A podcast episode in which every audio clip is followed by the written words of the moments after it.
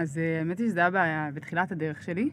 אה, הגעתי, הייתי בת אה, 30 והגעתי להרצות אה, בפני קהל שחלקו היה בני אה, אה, 50, 60 אפילו, ומה שקרה זה שהגעתי לשם וחלק אמרו לי, אוקיי, את יודעת אולי איפה המרצה? ואמרתי, "אה, כן, כזה, אני. וקצת התרגשתי, כי זה היה אחד מה, אחת מההרצאות הראשונות. אה, ובאמצע ההרצאה הרגשתי שאני פשוט נחנקת, כנראה מהתרגשות. והלכתי לחלום, פתחתי את כמו החלון. התקף חרדה כזה? כנראה. ופתחתי את החלום וכזה התחלתי לא לנשום. ואז אמרתי, "אה, רגע, אני צריכה רגע לנשום. ראיתי שזה לא עוזר ויצאתי החוצה, נכנסתי ל- ממש למבואה של השירותים ופשוט קרסתי שם, התעלפתי. יו, באמת? כן, ומישהי באה לראות מה קורה. איבדת את ההכרה. אה, כן. יו. אז היה לא רק שאת כאילו איזה מרצה צעירה וזה, את גם, אה, בואי, כאילו, עד כדי כך מתרגשת, נסגר איתך? וזהו, אחר כך הייתי צריכה להתאושש, וקמתי ואמרתי, אוקיי, אנחנו ממשיכים רגיל, הכל בסדר. אבל מאז משהו כזה קרה לך? מאז לא קרה לי. אה, מה שכן, אה, למרות שזה קרה בחורף ופתאום זה היה כזה גל חום כזה וחוסר יכולת לנשום, אז מאז אני מגיעה עם חולצות קצרות, לא משנה מה מזג האוויר, נכון. גם אם יש אה, שתי תמיד, מעלות תמיד יותר בחוץ. חם כשאתה מדבר מול זהו, קהל. מה- שתי מעלות בחוץ אצלנו לפעמים, כאילו, אני מרצה בירושלים בערב, וכן, וקר מאוד, אה, ועדיין אני מגיעה עם חולצה קצרה. אבל זה נחמד שזה לא עשה לך טראומה לפעם הבאה. האמת היא שאני, בגלל שאני מכירה כל מיני טראומות, ו... זאת אומרת, כל מיני טיפול בטראומות, אני יודעת נגיד שמי שעשה תאונה ישר עדיף שהוא יעלה ויתחיל לנהוג, Mm, אז זה היה העיקרון המנחה. הבנתי. פשוט להמשיך, אה, מה גם שכאילו היה לי קורס, אני לא, לא אמרתי, טוב, אני כאן מפסיקה את הקריירה שלי ואני, זה כן. התחייבתי למשהו, נגמר הסיפור, אין שאלה. אוקיי, אוקיי, אוקיי. טוב, אז אנחנו עם לינדה מרשל או מרשל? מרשל. מרשל. אוקיי.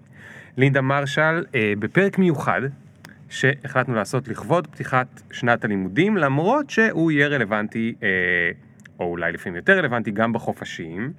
חשבנו לעשות אותו קצת לפני החופש הגדול, אבל החופש הגדול הוא היוצא דופן, היותר רגיל זה היום-יום שלנו. ולינדה אה, מתמחה אה, גם בעניין של ניהול זמן, וספציפית להורים. נכון. אמ, את עצמאית עם חמישה ילדים, כן. נכון? ואני גם תופס מעצמי מישהו שמבין בניהול זמן, אבל להבין בניהול זמן בתור אה, אה, ילד לתינוקת זה לא כמו להבין בניהול זמן אימא לחמישה ילדים, זה נראה לי הרבה יותר מאתגר. אז אנחנו נדבר על החלקים ש- שהיותר מאתגרים.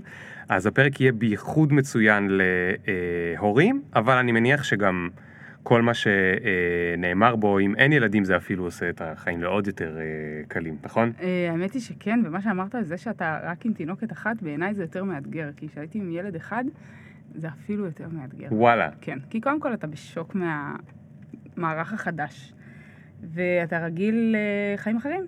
כן. ופתאום זה להתרגל למשהו אחר, שמישהו כובל אותך בעצם לאיזה שעות מסוימות, ובטח אה, הורים שמקפידים להיות בזמן שהילד הולך לישון, או מתי הוא צריך לאכול, ואם את מניקה, ואם... מלא דברים שהם כאלה, זה, ואתה לא יכול לשבת עם חברים איפשהו עד 11-12 בלילה, כי כן. זה מפריע.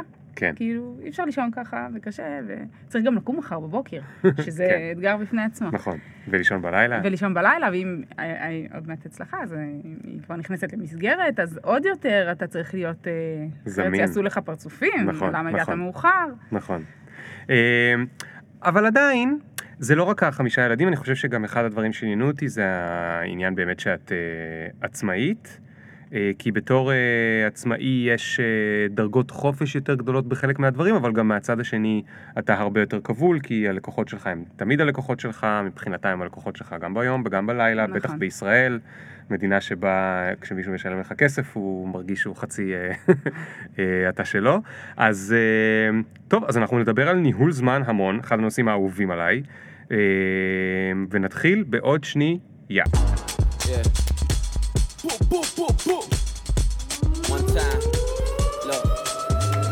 Ring the alarm, hot ass nigga. Big ass head so my dreams get bigger. Big campaign strong so my flows get sicker. Confidence bigger than a drunk. אז מה ass קורה, nigga. לינדה? אה, אחלה. תגידי, ראשון? לספטמבר היום, נכון, נכון, נכון? נכון. מה יכול להיות יותר טוב מזה? אה, כתבתי פוסט בפייסבוק שלי על, אה, מי שרוצה לחשוב על ילדים, שלא י- יתייעץ עם אה, הורים באוגוסט. והוא קיבל אה, המון המון המון אה, לייקים ואהבה, ואז הגיעו, אה, הגל השני הגיע של הורים שהתעצבנו מזה, ובעצם הכי כיף להם בחופש הגדול, והכי כיף להם הילדים. מורים במקרה? הורים. מורים? אה, מורים? לא, לא. אה, הורים שהם, לא יודע מה מאפיין אותם, לא מצאתי את הפאטרן, אבל הם החליטו זה. אני חושב שמה שמאפיין אותם זה גם שהם יודעים שהם היוצאי דופן, ולכן הם מאוד טרחו ללכת ולכתוב שם. קצת כמו שטבעונים אוהבים יותר לדבר על זה מאשר אנשים רגילים לדבר על... אה, אני חושבת שזה מאוד משתנה אה, משנה לשנה, ובכלל, כאילו, אפילו בזמן החופש זה משתנה מאוד. כן. יש חופשים שאני מאוד נהנית עם הילדים שלי, יש חופשים שכמו נגיד השנה, שאמרתי, די, אני לא מסוגלת. עכשיו, זה לאו דווקא, אה, אנחנו גם נדבר על זה אולי בהמשך, זה לאו דווקא קשור למציאות, איך שרואים אותה, כאילו, אתה רואה, מציאות אובייקטיבית. נגיד, שנה שעברה, הייתי צריכה תוך שבועיים, היינו צריכים לעבור דירה, לשפץ את הדירה שאנחנו עוברים אליה, לשפץ את הדירה שעזבנו. בין שני הדברים האלה, בשבועיים האלה שככה זה, בעלי היה במילואים שבוע מזה.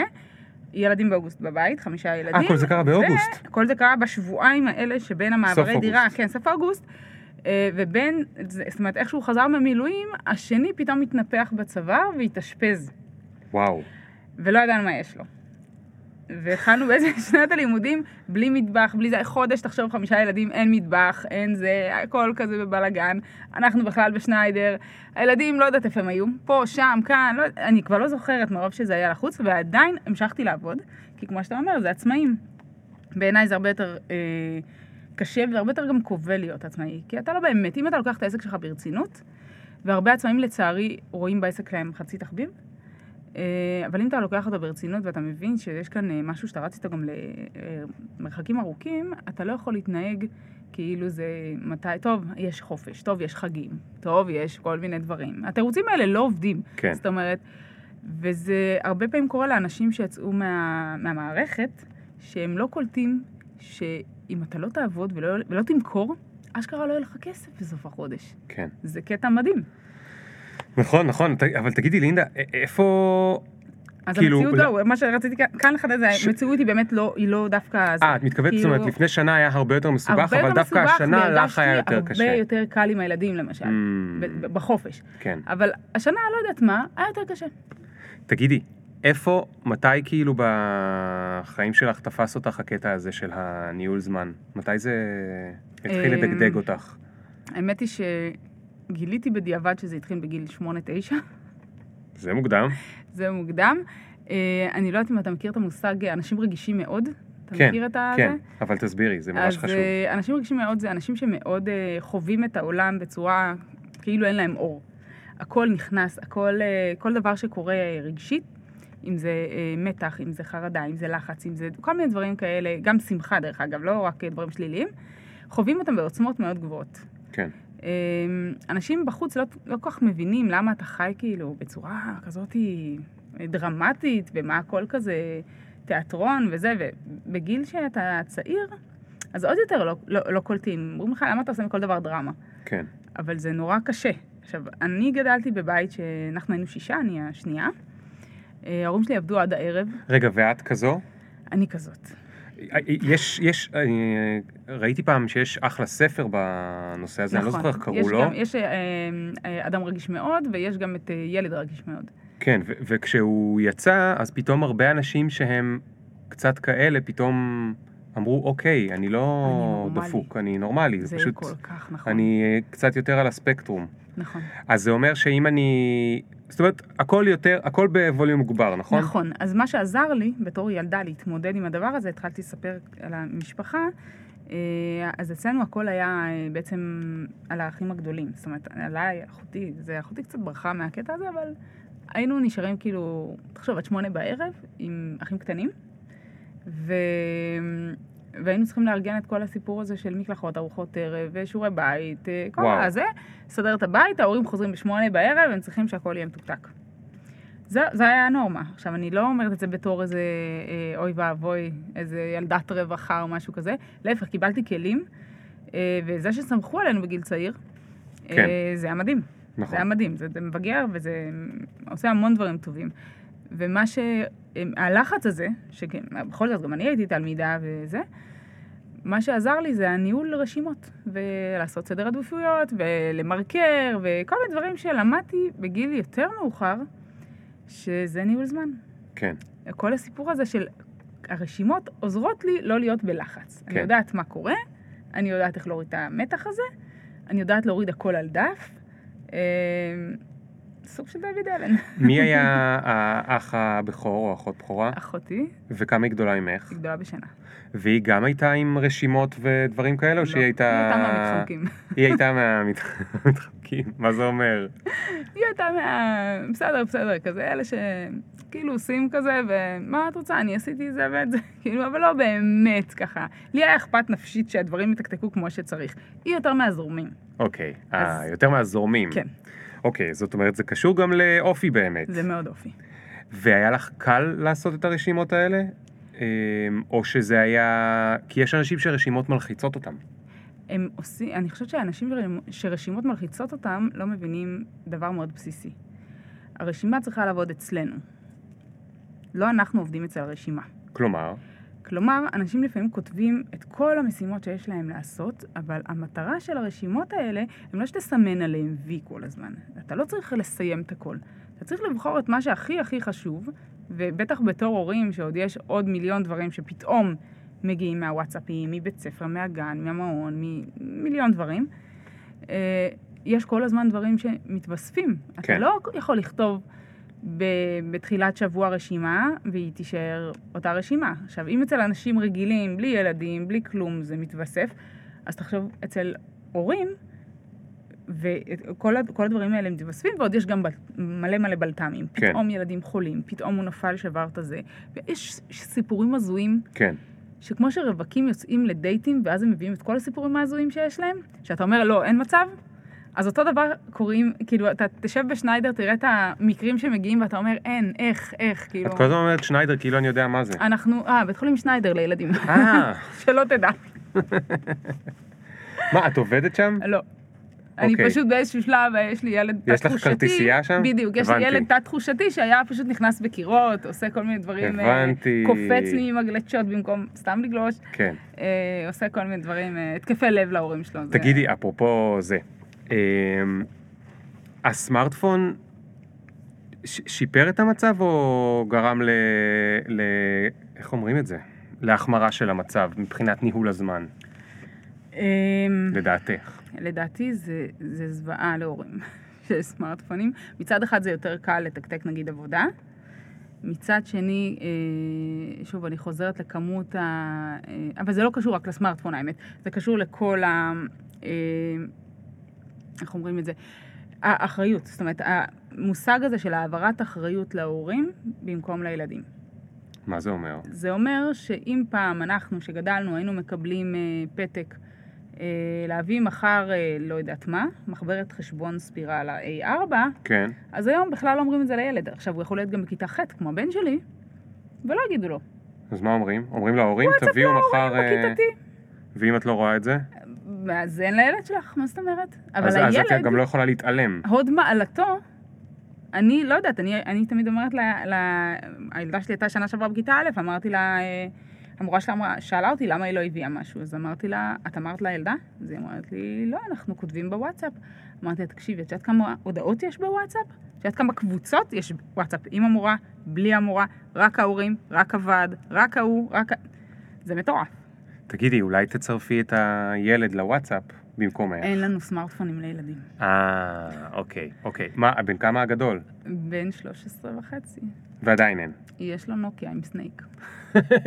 את רוצה משהו יעבור את הילדות שלנו? אנחנו לא רוצים אה, שהם יהיו כל היום במסכים.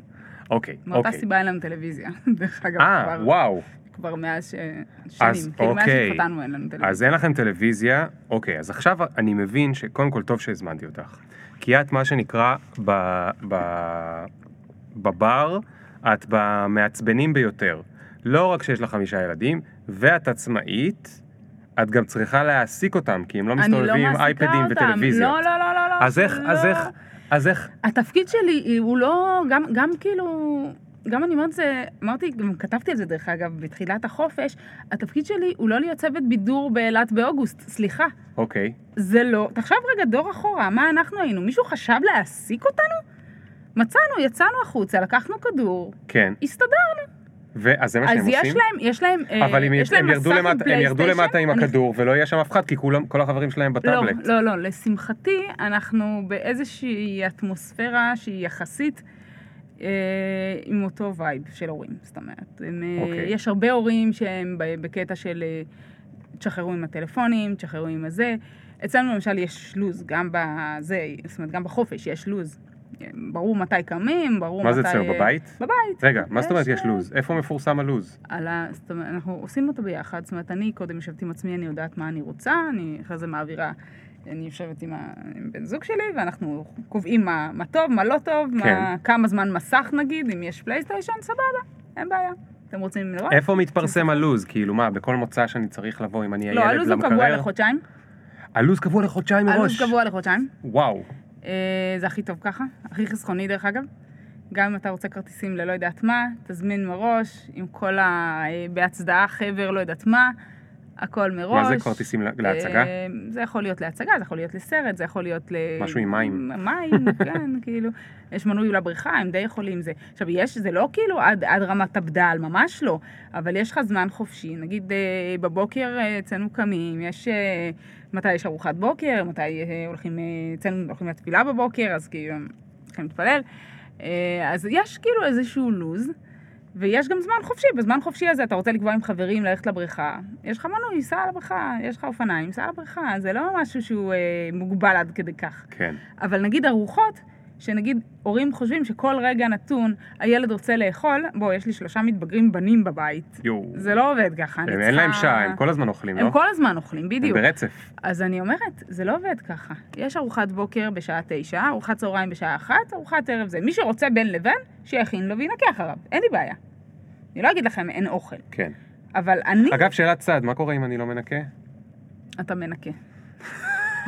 אתה לא מנקה, אתה גם אני כביסה. מנסה שתלמדי אותי פה עוד דברים על הדרך. אתה דולק גם כביסה. אין, אה, יש, אני כאילו? דברים מאוד ברורים, כי אי אפשר לנהל בית בצורה כזאת. זאת אומרת, אני אומרת להם, אנחנו עובדים קשה, אנחנו צריכים להגיע הביתה, ויש לנו המון מה לעשות גם בבית, שהם לא באמת, אתה יודע, כמה שהילדים עושים, אתה, יש עוד דברים, והם גם לא עושים אה, בול כמו כן. שצריך.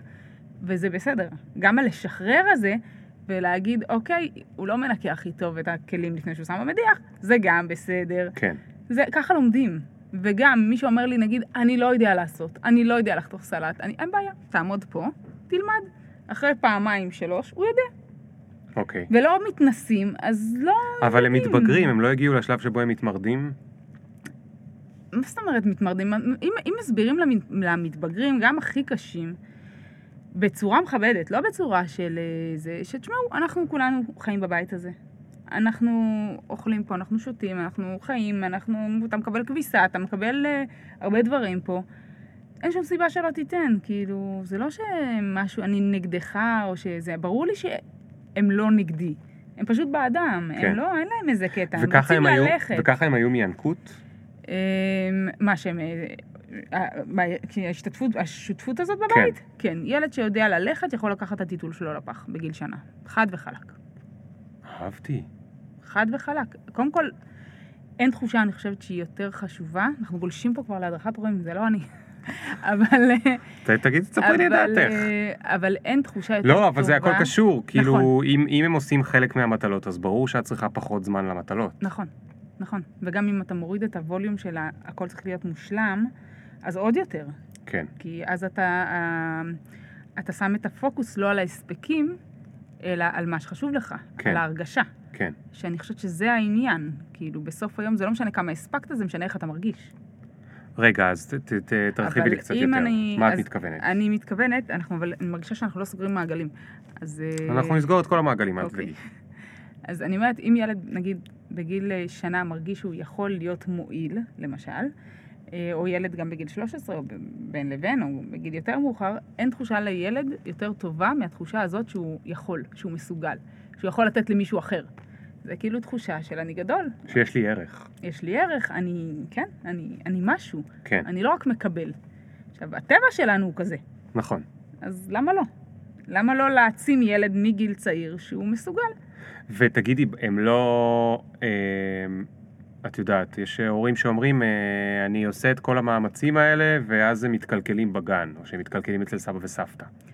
קודם כל, הם יודעים יפה מאוד להבדיל בין סבא לסבא, הם יודעים בדיוק ממי אפשר לקבל מה.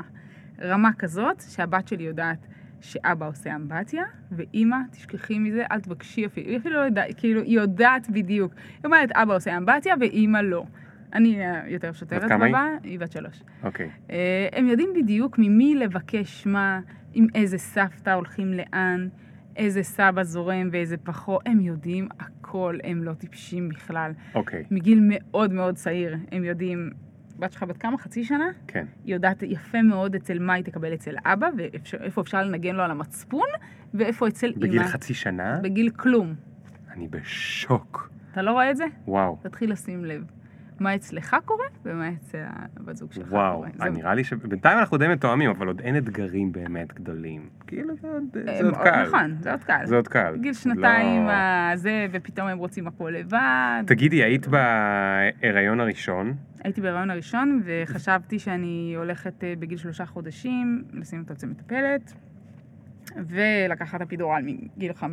מחודש חמישי, ואני אניק אולי, והכל זה, ופתאום הפכתי לאימא אדמה בצורה היסטרית ברגע שילדתי, ילדתי בלי אפידורל, אמרתי אני רק אנסה וזה. מצאתי את עצמי בשוק חיי, לא חוזרת לעבודה, על מה אתם מדברים, איזה עבודה, מי, מה. במה הייתי- עבדת קודם? הייתי עורכת אה, שבועון מוסף תרבות אה, בעיתון, של 64 עמודי צבע כל שבוע, וזה היה עבודה מאוד אה, אינטנסיבית. אינטנסיבית, כן. ואמרתי, אין מצב, כאילו, בכלל, שאני חוזרת לדבר הזה. אני, נולד לי ילד, כאילו, זה... אני לא יודעת אם קרה קודם בעולם, זה מטורף. כן. ופתאום מגלים... וחשבת בהיריון כבר על ניהול זמן? עשיתי כל הזמן ניהול זמן, אבל התחלתי באמת, התחלתי אז עם שיווק, זאת אומרת, אמרתי, אוקיי, אני צריכה לש... לנהל את הזמן שלי אחרת. הייתי כל הזמן פריקית של ניהול זמן מבחינת ספרים ומבחינת הזה. תמיד רציתי להתייעל, כי היה נראה לי, דרך אגב, גם בעבודה זה נורא שיגע אותי, שאני צריכה להגיע משעה עד שעה, וסיימתי את העבודה שלי. אני רוצה ללכת הביתה. כן. כאילו, אני עובדת יעיל, למה שאני לא אלך הביתה? ולא, אתה צריך כאילו לשבת שם ולעשות כלום. וזה שיגע אותי. וזה אחד הדברים שאמרתי, אני חייבת להפסיק איתם, כי אין מצב שאני אתן את, החיים שלי בשביל כסף שהוא מדוד. זאת אומרת, אני רוצה לקבל כמה שאני מספיקה. הבנתי. לפי ההספק. כן. אוקיי, אבל רגע, אני רוצה לחזור למה זה, מה זה אצלך, או מה זה ניהול זמן כשאת בהיריון? ניהול זמן שאני בהיריון. אה, מה אתה מתכוון בדיוק? מה, מה, מה אפשר לעשות אה, אה, כשאת בהיריון כדי לייעל את הדברים? באופן כללי, אני... אה, אתה מדבר על ההיריון הראשון, או שאתה מדבר לא, אני לא? מדבר על ההיריון הראשון שלך עכשיו, אני מדבר... אני חש- באופן אישי כן, לא יכולה לעשות הרבה בהיריון, אני מקיאה. תשעה חודשים, זה מה שאני כן, עושה. כן. אבל, אבל, את, אוקיי, את בקיאה, אבל בחוק את אמורה להמשיך ללכת לעבודה, נכון? נכון. אז, אז מה, אז אני מה עזבתי עושים? בתחילת ההיריון. אני לא יכולתי כבר ללכת. הבנתי. הייתי במצב כאילו... אז רגע, אז אם היום אני אומר לך, אוקיי, אני כל היום מקיא בהיריון, ואני שואל אותך בתור מומחית ניהול זמן, אז את אומרת לי תעזוב את העבודה? לא. לא. אוקיי, אז מה את אומרת לי? יש זכויות, אפשר לנצל את הזכויות, אפשר כאילו להגיד, אוקיי, אפשר אה, לקחת אוקיי, את זה. אבל אני- מה שכן, נגיד אני לא מקיא, נגיד אני פשוט... יותר כבד לי, יותר כואב לי, יותר, אני פחות קודם מ- כל מפוקסת. להבין, קודם כל להבין, לא, לא, לא לדחוף את זה, לא לדחוף את עצמך ל, ל, לשום מקום כזה של "או, את חייבת להיות הכי טובה ולהמשיך את ההספקים שלך ואת ה... זה לא, כאילו, החיים הם כאן ועכשיו, וההרגשה היא הדבר החשוב פה, היא לא ה... הכמה את מודדת את עצמך לפי זה, לפ... בן אדם יש לו אנרגיות מסוימות. כמו שאתה קם בבוקר, לא תמיד יש לך אנרגיה. עכשיו, אתה יכול לקחת את הרשימה של המשימות שלך, להגיד, אוקיי, אלה משימות אה, אה, שהן דורשות אה, הרבה אנרגיה, אלה אנרגיה בינונית ואלה אנרגיות אה, נמוכות. כן. ואז אתה אומר, אין לי היום אנרגיה, במקום להגיד, אוקיי, היום הזה נגמר, כבר זהו, אני מוותר על הכל, אתה יכול לקחת את הדברים המעצבנים, לעשות חשבוניות, לעשות כל מיני דברים שהם אה, עבודות אה, אדמיניסטרציה כאלה, שלא צריך יותר מדי אנרגיה בשבילם, ולעשות אותם. כן. הרעיון הוא להתאים את הרמת אנרגיה אה, לעשייה שלנו. ולא לוותר ישר, או, או זה, להגיד, אוקיי, מה שאני יכול, אני כן עושה. כן. ואז יש גם את ההרגשה הטובה, כי יש הרבה דברים שאנחנו לא מגיעים אליהם, בדיוק בגלל הסיבות האלה, שאנחנו באנרגיות אה, נכון. שיא, אנחנו אומרים, מה, עכשיו אני מבזבז את הזמן שלי על השטויות האלה? אה, את שומעת מנשים בהיריון אה, פחדים לגבי מה יהיה רגע אחרי? כי פתאום אני אאבד שליטה על החיים שלי? קודם כל מאבדים שליטה, ואני כל הזמן, אני אומרת את זה ועברתי כאילו כל ההריונות, ואף אחד לא יודע, ולא יכולתי גם לתכנן, גם לא בהריון חמישי, אה, שהוא השישי, היה לי, הריון חמישי הי- הייתה הפלה, אה, וגם את זה לא, אתה לא מתכנן, אתה לא יכול לדעת כלום. אי אפשר לדעת מה יקרה. פתאום באמצע ההיריון יש מיליון דברים. הריון שלישי אמרו לי פתאום, סוף ההיריון, הכליות של הילד לא בסדר. עכשיו, מה אתה יכול לעשות עם המידע הזה בשבוע 38 חוץ מללדת? כלום. להיות בהיסטריה? אז הייתי קצת בהיסטריה, ואז אמרתי, טוב, אני, אין לי מה להיות בהיסטריה, כי אין לי מה לעשות עם זה. כן. פשוט אין לי מה לעשות עם זה חוץ מללדת. אז כמובן, שבוע 42, ילדתי, ואז באמת, אה, לשמחתי הרבה, לא היה שום דבר. אבל לא יודעים, אי אפשר לדעת איך תרגישי, אי אפשר, אי אפשר לדעת אה, אה, איך הילד יהיה, איזה אופי יהיה לו. כן. אם הוא יהיה צרכן, אם הוא יהיה זה, וכל ילד הוא משהו אחר לגמרי. אבל זה נורא מפחיד, זאת אומרת, אתה רגיל שהחיים שלך יחסית בשליטה. נכון, נכון. ילדים זה הפך שליטה. אז, אז איך מתמודדים עם זה? הרבה אמונה. הרבה אמונה שהכל בסדר, והכל יהיה בסדר, ואם נתנו לך משהו, אתה כנראה יכול להתמודד איתו. ו... מה זאת אומרת? אני לא מבין. מה זה לך... הכל בסדר והכל יהיה בסדר? הכל אה, מה זה בסדר. הכל יהיה בסדר? אני מפחדת ש... זה, זה אני מדבר תראה. בשם אה, כן, כן, אה, אבל אם, נשים שהכרתי. מפחדת שייפגע מקומי בעבודה, שלא ירצו אותי כשאני אחזור, שזה ייקח השאלה לי את הזמן, קודם אני אהיה כל- חייב לצאת בשתיים בצהריים, ואז אה, הם יחשבו שאני עובדת לא טובה ולא יקדמו אותי, וכו' קודם וכו'. כל וכו'. אני חייבת להגיד שיש פגיעה בנשים בעבודה. יש פגיעה בנשים גם, גם בלי קשר לאימהות. אה, לצערי, השכר למשל של נשים, מה, הוא כאילו, הוא מאוד מעצבן שזה נמוך יותר. אבל אני חושבת שגם זה הרבה נעוץ בזה שנשים לא מעריכות את עצמן כמו שצריך. נשים לא יודעות כמה הן טובות, ולפעמים אני רואה את זה בדברים שנגיד גברים מגיעים לאיזושהי אה, ישיבה, פרזנטציה, לא משנה מה, הם באים בשיא הביטחון העצמי, למרות שיכול להיות שאין להם, הם לא הכינו הרבה דברים מראש. זאת אומרת, הם באים כזה חפלפ, אבל הביטחון העצמי עושה את זה. כן, נשים לא יגיעו לרוב ככה. נשים צריכות להיות כאילו הכי מתוקתקות, כי הנקודת פתיחה שלהם היא, בוחנים אותנו בזכוכית מגדלת. אה, שזה, קודם כל זה נכון. אה, דבר שני, זה לא צריך להיות בצורה כזאת. זאת אומרת, אנחנו יכולות לשנות את זה בזה, במידת הביטחון שאנחנו משדרות. שאם אנחנו מגיעות ואנחנו אומרות, מגיע לי לא פחות, ואני יודעת לא פחות, אז אני חושבת שהווייב כן ישתנה. זה ייקח, ייקח עוד זמן, אבל זה כן משתנה. כן. אה, לגבי נשים שכל הזמן פוחדות מה יהיה עם מקום העבודה שלהם, או דברים כאלה, אני חושבת שהן, הרבה נשים לא שואלות את עצמן, קודם כל, מה הן רוצות. כי זו שאלה מאוד אה, קשה. היא שאלה שהיא באמת, כמו שאתה אומר, היא לא צפויה. לפני שחושבים על הריון, לא אומרים, רגע, מה יהיה בדיוק עם זה, עם העבודה שלי, ומה יהיה נכון. עם זה. כי לא יודעים כמה זה באמת משנה חיים, הדבר הזה. לפעמים גם עד הלידה לא יודעים כמה שזה משנה חיים, כמו שאני חשבתי. מה הבעיה, אני אשים אותו בזה, הכל יהיה בסדר, אני אחזור. אני חשבתי שאני אתעקש להעניק כל ילד שנה ולהיות איתו בבית? לא, לא ידעתי. אבל זה מה שיפה גם, אם, אם באים בסקרנות גם לחיים, בגישה סקרנית, לא בגישה של אה, אני יודעת הכל, והכל יהיה אה, לפי התוכנית, והכל יהיה... מה זה אומר לבוא בגישה סקרנית? לתת לחיים להתרחש גם. זאת אומרת, יש דברים מגניבים שקורים שאנחנו לא יודעים עליהם. לבוא בגישה סקרנית זה לבוא ולהגיד, יכול להיות שאני לא אמשיך באותו תפקיד. יכול להיות שאם יש לי איזה משהו שמציק לי ועולה כל הזמן, של נגיד בא לי לעשות, אני כאן מסיתה כאילו לעצמאות, אני יודעת, אבל מה לעשות? תגידי את האני מאמין שלך. אבל uh, הרבה עצמאיות uh, התחילו באמת בחופשת לידה. נכון. אה, הראשונה או השנייה, שראו שזה לא עסק ככה, זה, והן רוצות יותר להיות בנוכחות בבית עם הילדים שלהם, הן לא רוצות לוותר על הדברים האלה, אה, ולהגיד לעצמנו, זה בסדר לנסות. יכול להיות שזה ילך, יכול להיות שזה לא ילך. כן. אבל הלנסות הזה, למה לא לנסות? כי מה? כן, או רגע. כי מה? אבל, אבל, יכול אבל, להיות שנרד ברמת חיים שלנו? סבבה. האם זה משהו שבאמת, כאילו, סתם להיות כנים עד הסוף עם השאלות האלה. כן, ולהגיד, לשבת כזוג ולהגיד, יכול להיות שהפספוס הזה של ה... אני, יכול להיות שאני ארגיש פספוס בהורות שלי וזה בסדר, כי אני אמשיך את התפקיד ואני אגיע לאיזה... אה, לתפקיד שרציתי, אבל יכול להיות שאני אפספס משהו שאני אתחרט עליו עוד כמה שנים? זה נראה כאילו יותר הגיוני? למה? כי כולם עושים ככה? רגע, רגע, רגע, עכשיו כבר בלבלת אותי, כי אני כבר לא יודע אם דיברת על להיות עצמאית, להיות שכירה או להיות אימא. זה לא משנה, זהו, זה לא משנה מה... מה כשאמרת מה- יכול להיות מה- לפספס האחרון, למה התכוונת? יכול להיות התכוונת שאני- כבר למשהו לא לשכירה מול עצמאית. לא, התכוונתי ל... לקרייריסטית אני- מול אימא. לקרייריסטית מול אימא, אבל הרבה קרייריסטיות חושבות, אולי אני אפספס את התפקיד הבא, או אולי אני אפספס את את המקום שלי בעבודה, אה, אבל משהו שמציק להם הרבה יותר אה, במוח ככה מאחורה, שהמצפון, וכל הזמן יש על המצפון הזה עוד ועוד, וככל שהילד גדל, הוא גם קולט את זה, שיש פה מצפון. שהמצפון שמה? המצפון שאומר, איזה אימא רעה את, את לא ראית אותי הולך.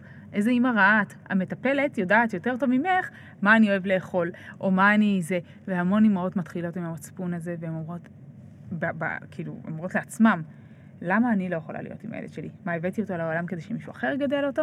או שהן אומרות, אני מצד אחד רוצה להיות שם, אני רוצה להיות, זה כמו אה, רחוב סומסום, אני רוצה להיות שם. מגיע לשם, אני רוצה להיות שם. אז זה נכון, אבל זה בסדר גמור, כי יש פה, המוח מכוות אחרת אחרי, אחרי לידה. יש את הצד ההורמונלי, שמושך כל הזמן אה, להיצמד לתינוק, וזה בסדר, זה מצב הישרדותי שהתינוק ככה ישרוד, ויש את המצב שאני רוצה לחזור ולהיות בן אדם שהייתי קודם. להגשים את עצמי. אני רוצה להגשים את עצמי, אני רוצה חוויות אינטלקטואליות, אני רוצה לדבר עם אנשים מעל גובה מטר, דברים כאלה, אתה כן. יודע.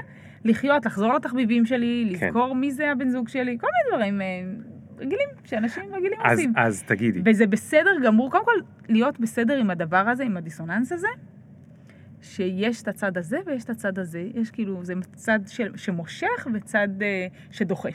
לך היו את שני הצדדים האלה? שנים, שנים. שנים. אוקיי.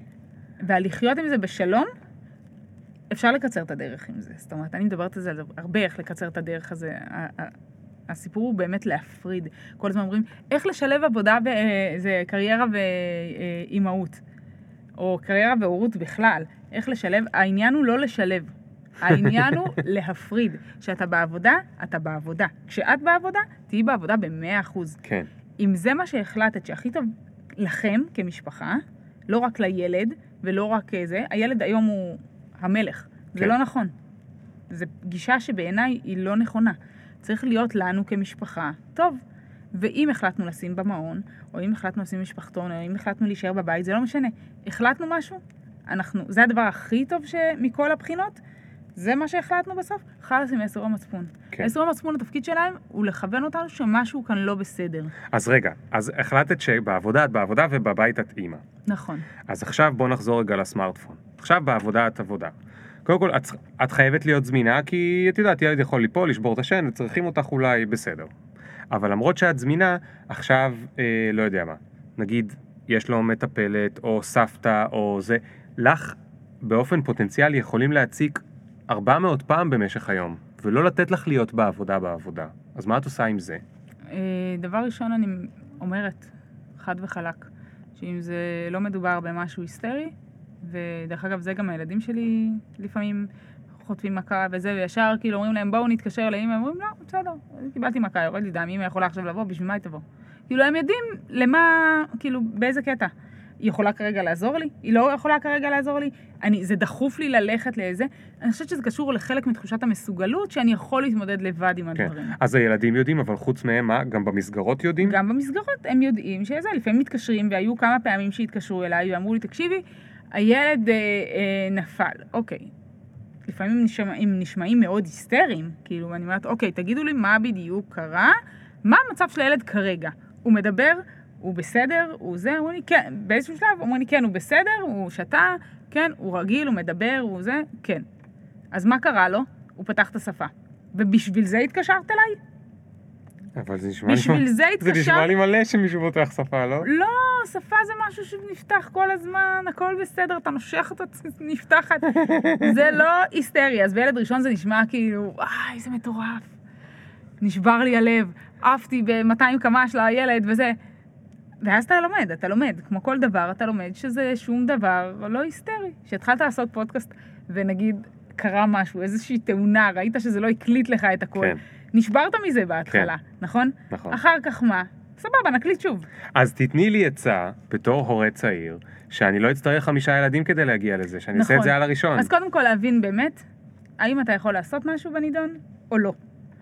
יש כאן משהו כרגע שאתה יכול, זה יעיל עכשיו שתעזוב את העבודה, תיסע עכשיו, תוציא את הילד, או שאולי עדיף שהוא ימשיך את היום שלו רגיל במעון, והוא ילך לישון כרגיל בצהריים, והוא יקום והוא יהיה בסדר. הוא ישכח מזה אחרי דקה וחצי הרי. האם יש איזה משהו כאן שאתה באמת יכול לתת, או שלא? האם, אם זה כמובן איזה משהו, יכול להיות דרך אגב גם משהו נפשי, שקרה איזה כן. משהו, איזה, לא מישהו יודעת, עשו עליו... אה, עשו חרם, לא יודעת מה, אז יכול להיות שהוא צריך אותך והכל בסדר. אבל אני אומרת, צריך קודם כל לסמוך על הילדים, להאמין בהם שהם יכולים להתמודד, וזה בעיניי הכי טוב, גם בכלל, אני חושבת שהתפקיד ההורי, הוא לא כל הזמן ההורים חושבים שלעשות את הילד מאושר, זה התפקיד שלהם בחיים. בעיניי, להכין את הילד לחיים, שהוא יכול להתמודד לבד עם החיים, שהם לא מאושרים רוב הזמן. שהם לא מאושרים, והם לא זה, ואי אפשר באמת לייפות להם כל הזמן את המציאות, בוא, כאילו, זה לא יקרה. אה, הם יחטפו כאפות מפה ומשם. כן, גם התפקיד- ליטרלי. נכון. ו- והתפקיד שלנו הוא ללמד אותם להתמודד אה, בעצמם, להיות חזקים. להגיד, אוקיי, אני יכול להתמודד עם הדבר הזה. אוקיי, ומה את עושה באמת עם כל הקבוצות האלה? משתיקה. משתיקה. כן, פעם ב- ואת לא או מתפתה פעמיים ביום. לזה? יש קבוצות שאין טעם, כאילו, הקבוצה של ג' 2, רק ההורים, בוא, מה... שומעים אותך, שומעים אותך. בסדר, שומעים אותי, אין בעיה, אין בעיה עם זה. בכלל, הם יודעים, אני אומרת את זה. המטרה שלי בחיים זה לצאת מקבוצות וואטסאפ. זה, זה המטרה. אוקיי. עוד לא הגענו לחוגים, כן. כן? חוג כדורגל 2000 וזה, חוג זה. אה, אז יש כל הזמן את ההפרעות האלה, דברים חשובים, אני מחנכת גם את, אה, אה, את המורים, את הגננות, את הזה. אם יש משהו חשוב מאוד, אה, והם מצליחים להפריד בינך לבין אה, אה, אבא היסטרי אחר? הם מצליחים לזכור? קודם כל, יש את הקבוצת הורים החופרת, ויש את הקבוצה שרק הגננת או המורה שולחת הודעות. אוקיי, בזה אני מסתכלת. כן. זהו. בקבוצה החופרת של ההורים, אם אני צריכה משהו, אז אני אסתכל בה, אבל אם לא, אז פחות. לא, אני, אני מתכוון, את מנסה לחנך את הגננת, והגננת היא מצליחה לזכור שלך להציק פחות מלהורים אחרים? הם יודעים, אני חושבת, הרוב כבר יודעים. נגיד, הב- הבת שלי היום נכנסה לגן שהוא אה, כבר ארבעה לפניה היו בו. ארבעת האחים שלה, הגננת כבר מכירה את הזה, היא אמרה לנו יום הסתגלות, זה עד עשר. אמרתי, המצב שהיא זורמת ל-12, היא אמרה לי, טוב, תלוי בה, כאילו, לא... זה לפי הפרוטוקול, אני חייבת להגיד שזה עד עשר. בסוף באתי לקחת אותה בעשר כי לא הייתה לי ברירה, כי הייתי צריכה לנסוע וזה, אבל לא משנה, כאילו, יכולתי להשאיר אותה מבחינתי כן, עד 12, לא בגלל שהיא לא בכתה. אוקיי. היא בכתה בהתחלה, אחרי חמש דקות הגננת סימסה לי בסדר, וזהו, כאילו, כן. באתי, באתי לגן, היא שמחה, היא הראתה לי את הציורים, שם לי הכבאי, הכל טוב. אה, תגידי, איך, איך את מתמודדת עם הנושא הזה של הבלת"מים שכן קורים? אז קודם כל, הסברת שאפשר למנוע הרבה מהדברים כי הם לא באמת בלת"מים, וזה גם למנוע הרבה מה...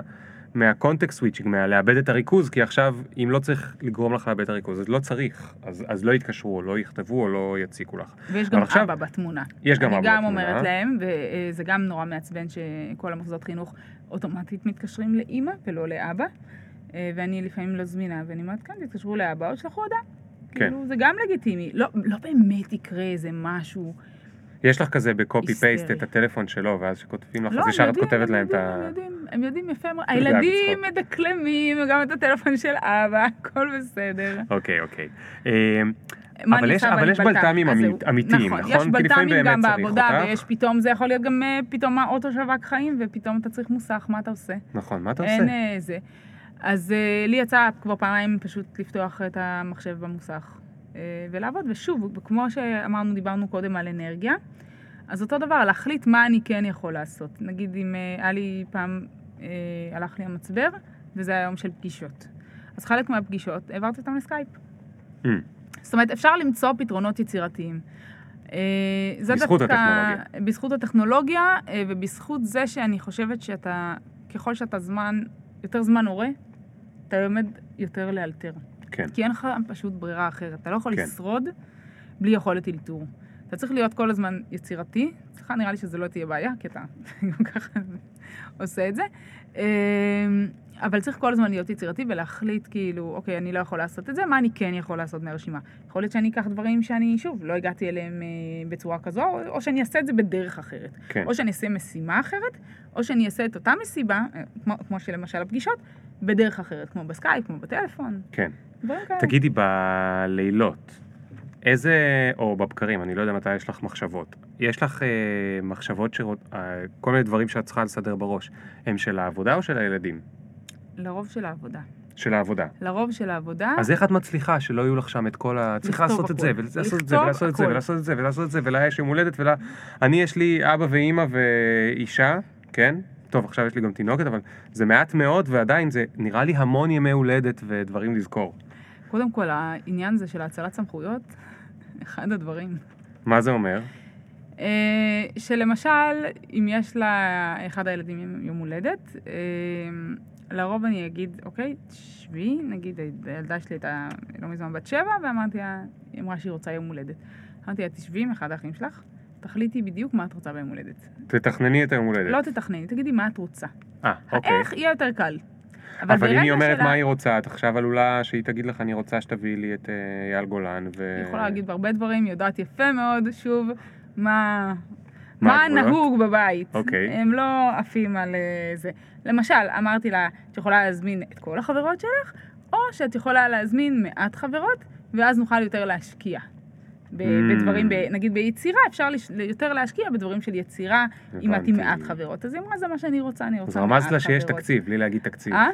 רמזת לה שיש תקציב, בלי זה- להגיד זה תקציב. בין 100 ל-200 שקל ליום הולדת, בוא. זה לא, לא, לא אני מתכוון. תקציב כאילו במובן של את יכולה לשחק עם אה, כן. פחות ריסורסס ויותר אה, נכון. השקעה, או יותר ריסורסס ופחות השקעה. נכון, אבל אני אומרת את זה, אה, נגיד עם הבנים, אה, הייתה לנו איזה יום הולדת של חבר של הבן שלי, הביאו מפעיל והביאו זה וזה, והאימא חודשיים מראש עבדה על היום הולדת, ושבוע אחר כך היה אצלנו יום הולדת, והאימא התקשרה אליי יום אחרי יום הולדת ואמרה לי, תגידי לי, מה עשית? הבן שלי חזר באורות מטורפים. אמרתי, תקשיבי, הלכנו למגרש, שיחקו כדורגל, אספו קרשים, עשו מדורה, הבאנו שם כיבוד, וזהו. כאילו, את האמת, אני הגעתי עם העוגה בסוף. בעלי היה שם שהם הדליקו אש ועשה אה, זה, סיפרו קצת ג'יזבטים, זה היה יום הולדת, לא מפעיל ולא זה, הם הפעילו את עצמם. כן. זה הקטע, ילדים לא צריכים את כל הבלאגן הזה, הם לא צריכים מפעיל, הם לא צריכים כזה, תן להם כדור, תן להם זה, יש מחצלת, יש זיקוקים, שלום ביי. אז. מאיפה הגיעו כל המפעילים? זה ההורים הביאו? ההורים כל הזמן מרגישים שהם צריכים לעשות לנסיך או לנסיכה יום הולדת בגיל שנה עם, אתה יודע, עם כאילו כן. הפקה פסיכית. אבל יש גם לחץ חברתי בטח, לא? כי יש כמה הורים כאלה, ואז יש כמה הורים אחרים שכאילו טוב, אבל גם... אה, ל... לא יודע, לשיילי עשו מפעיל, אז מה, אנחנו לא נביא ליצן ול... אני חושבת שבהורות יש כל כך הרבה דברים כאלה, והנה, נגיד על סמארטפון, לכולם יש מה אני, לא יהיה לי, ולכולם זה. אנחנו לא כולם. כן. אני יודעת שחלק מההורים מאוד קשה להם להגיד את זה, אבל בחינוך ילדים אני חושבת שהסיפור הזה של, ה... של להבין מה אתה רוצה, בכלל, גם ניהול זמן אצלי בעיניי נובע קודם כל מהערכים שלך. איזה ערכים יותר חשובים לך. רגע, אז בואי תסבירי את זה. למשל, אם דיברנו קודם על אה, הורות מול קריירה, אז מה קודם? באיזה מינון? Hmm. לפני זה, לפני שאנחנו מגיעים ל... ניהול זמן זה איך. ניהול זמן זה לא מה. ניהול זמן זה מה, זאת אומרת, איך אני עושה את הדברים בצורה הכי אפקטיבית. אבל uh, המה קודם, איזה ערכים מובילים אותי בחיים שלי, אם קודם כל אני רוצה להיות עם הילדים שלי ולגדל אותם בבית, או קודם חשוב להתפתח בקריירה, זה ערכים. ואם זה לפני זה, צריך להחליט, אין מה זה. החיים, צריך לקבל בהם החלטות. ובדיוק כמו אם לתת סמארטפון לילד או לא לתת סמארטפון לילד, כי כן, כי אנחנו מאמינים שילדים שגדלים מול מסכים, לא טוב להם בסוף. הם לא יכולים לפתח חיים נורמליים שהם מול מסך. הם לא יכולים, לא תהיה להם אפילו מיומנויות חברתיות בסיסיות אם הם כל היום מסמסים. אתה, אתה לא יודעת אם ראית את זה. נוער שיושב אחד עם, כאילו, בקבוצה, הם שולחים וואטסאפ אחד לשני במקום לדבר. אתה ראית את הדבר הזה? כן, אני... זה פשוט כאילו, זה הזיה. הם, אין להם זה, ו- ועם כל מיני אימוג'ים, כאילו, היי, תסתכלו אחד על השני, עיניים, יודעים? לא יודעת, מתחילים ככה עם בנות, עושים הכל כאילו, מה קורה? אוקיי, רגע, גלשנו לנושא שאני מאוד אוהב, אבל הוא פחות אה, זה. אז נחזור לניהול זמן. אה, אז אני צריך להחליט מה יותר חשוב לי. אה, ולתעדף כל הזמן. זאת אומרת, גם אם יש לך בלת"ם, גם אם יש לך זה, להחליט כרגע בוא נרד ל... בוא... מה כרגע הכי חשוב. כן, כרגע הכי חשוב. כן. אז בוא נרד נגיד לדוגמאות, אוקיי? אוקיי. למשל, יש אה, אה, אימא שאומרת, אני רוצה שהילדים שלי יאכלו אוכל מבושל. זה אוקיי. אומר שאני צריכה לבשל, נכון. או שאני אסנג'ר את בעלי, כי יכול להיות שהוא נגיד לא רוצה שהילדים יאכלו אוכל מבושל, אבל אני או אסנג'ר שנקנה אותו. אוכל מוכן. או שנקנה אוכל מוכן, אבל זה לא אוכל מבושל. אה, אוכל מבושל אוכל כאילו, מבושל אה, מוכן, אוקיי, כן. אוכל ביתי. אה, כן, זה. כן. אז אני, לא, יש אימהות שאומרות, אני רוצה לבשל לילדים שלי, כי אימא שלי בישלה לי, יש וככה קיצורי גדלתי. טה טה יש טה טה. קיצורי מה דרך. למשל? למשל, להפעיל אה, תנור על טיימר. מה? שזה משהו שאנחנו עושים הרבה. מה אתה זה זורק אומר? ירקות לתנור, שם בפנים עוף, כל מה שאתה רוצה, ברוסטר כזה, תבנית כזאת עמוקה, אה, שם את זה, טיבול ועניינים, זורק לתנור, שם על טיימר, הילדים חוזרים הביתה, אני עושה את זה נגיד בבוקר, אה, בזה, הילדים חוזרים בצהריים, יש ארוחת צהריים מוכנה, הם רק מוציאים ושמים להם. את שמה על טיימר מתי זה מתחיל או מתי זה יסתיים? אה, מתי, לא, אתה שם על טיימר לשעתיים, אה, אוקיי. ואז אה, כשהם באים יש את זה מוכן. זה חם, כן. זה בתוך התנור, התנור כבר לא פועל. כן. אוקיי, ואם... אבל מה שרציתי להגיד זה שזה יכולה להיות דילמה בין זה, למשל, לעוד פעם, ל... אני רוצה עכשיו, אה, לא יודע מה, יש לי רעיון חדש בקריירה שלי ואני רוצה לקדם אותו. אז צריך גם את זה להחליט מתי. אז איך עושים את המערכת ההחלטות האלה? קודם זאת כל אומרת, יש לך איזושהי מכניקה, איזושהי יש לי, אה, אה, כן. מתודה ל- ל- לסדר בפניי את כל ההחלטות האלה שאני רוצה לקחת ואז ל- לסדר אותם או משהו? אה, קודם כל יש את המדריך שכתבתי בדיוק על זה, אפשר להוריד אותו חינם, מדריך לניהול זמן. אה, וזה עושה קצת סדר, קודם כל במה אני רוצה, אה, ואז ב- באיך עושים כן. את זה, זאת אומרת, למשל שם זה לפי איפה אני עושה את זה.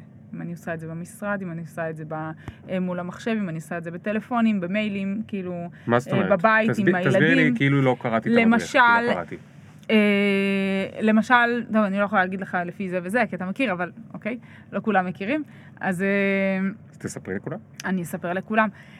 למשל, אם אני עושה רשימה, אה, אני עושה אותה בצורת שמש, ואז אני, סוג של מפת חשיבה, ואז אני כותבת את כל הדברים שאני צריכה לעשות בבית, אוקיי? אם זה אוקיי, אז יש לי שמש של בבית. שמש, לא, שמש שקרן אחת היא בבית. אה, אוקיי. קרן אחת היא בבית. אוקיי. מה אני עושה בבית? אז בבית אני צריכה לראות מה, אה, למשל היום התבקשתי על ידי חמי להגיד אה, אם יש להם מעילים לחורף או לא, כי הוא נוסע עכשיו לחו"ל והוא רוצה לקנות להם. כן. אז אה, את זה לבדוק בבית.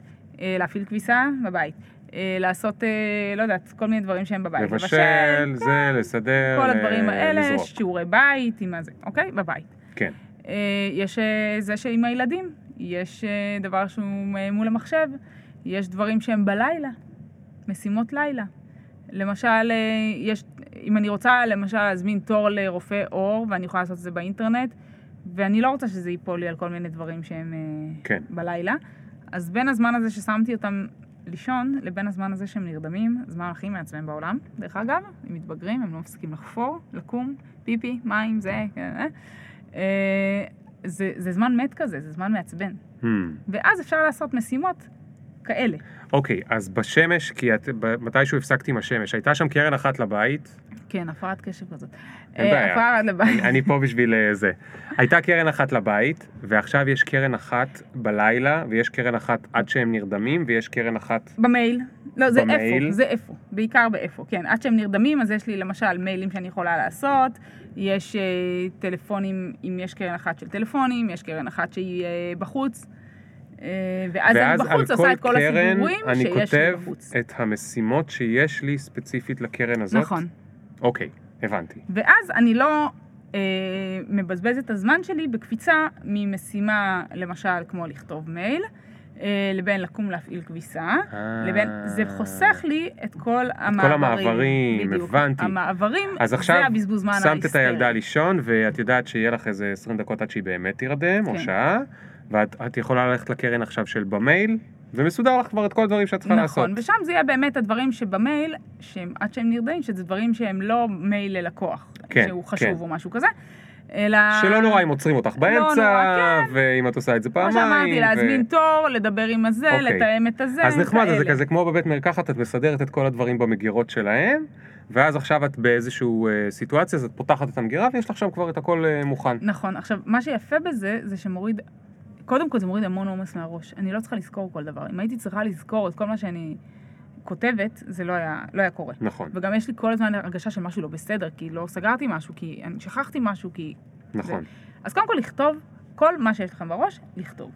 איפה אגב את כותבת? אני כותבת מחברות. במחברות. אני חושב מחברות. שעדיין הרבה גם אנשים בקיפ, כותבים אבל אני, במחברות. גם דברים מסוימים אני כותבת בקיפ, אבל אה, לא, לא את הכל. את אני מסתובבת אגב עם מחברת תמיד? כן. גם באוטו, גם. באוטובוס, גם בלא יודע איפה את ברמת זה? ה... ליד המיטה, אם אני אקום אה, זה, ויהיה לי איזה משהו שאני אציק לי בלילה, אז אני כן. אכתוב אותו ואחזור לישון. כן. אוקיי. אה, אוקיי, אז במחברות, ואז אני מתעדפת.